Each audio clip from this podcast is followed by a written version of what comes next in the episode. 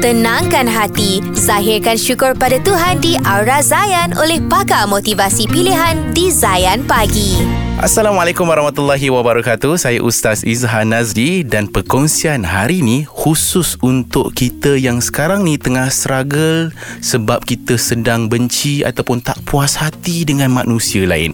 Tuan-tuan dan puan-puan para pendengar, jangan susahkan diri untuk benci orang. Sebab apa? Sebab dendam dan benci itu sebenarnya satu beban untuk kita. Bahagia dan dendam sebenarnya dia tak boleh duduk dalam satu tempat yang sama, dalam hati yang sama. Sebab itulah sakit macam mana pun maafkan cakap dekat Allah ya Allah sakit ni ya Allah. Tapi aku maafkan dia juga ya Allah. Sebab supaya engkau pun sudi untuk maafkan dosa-dosa aku.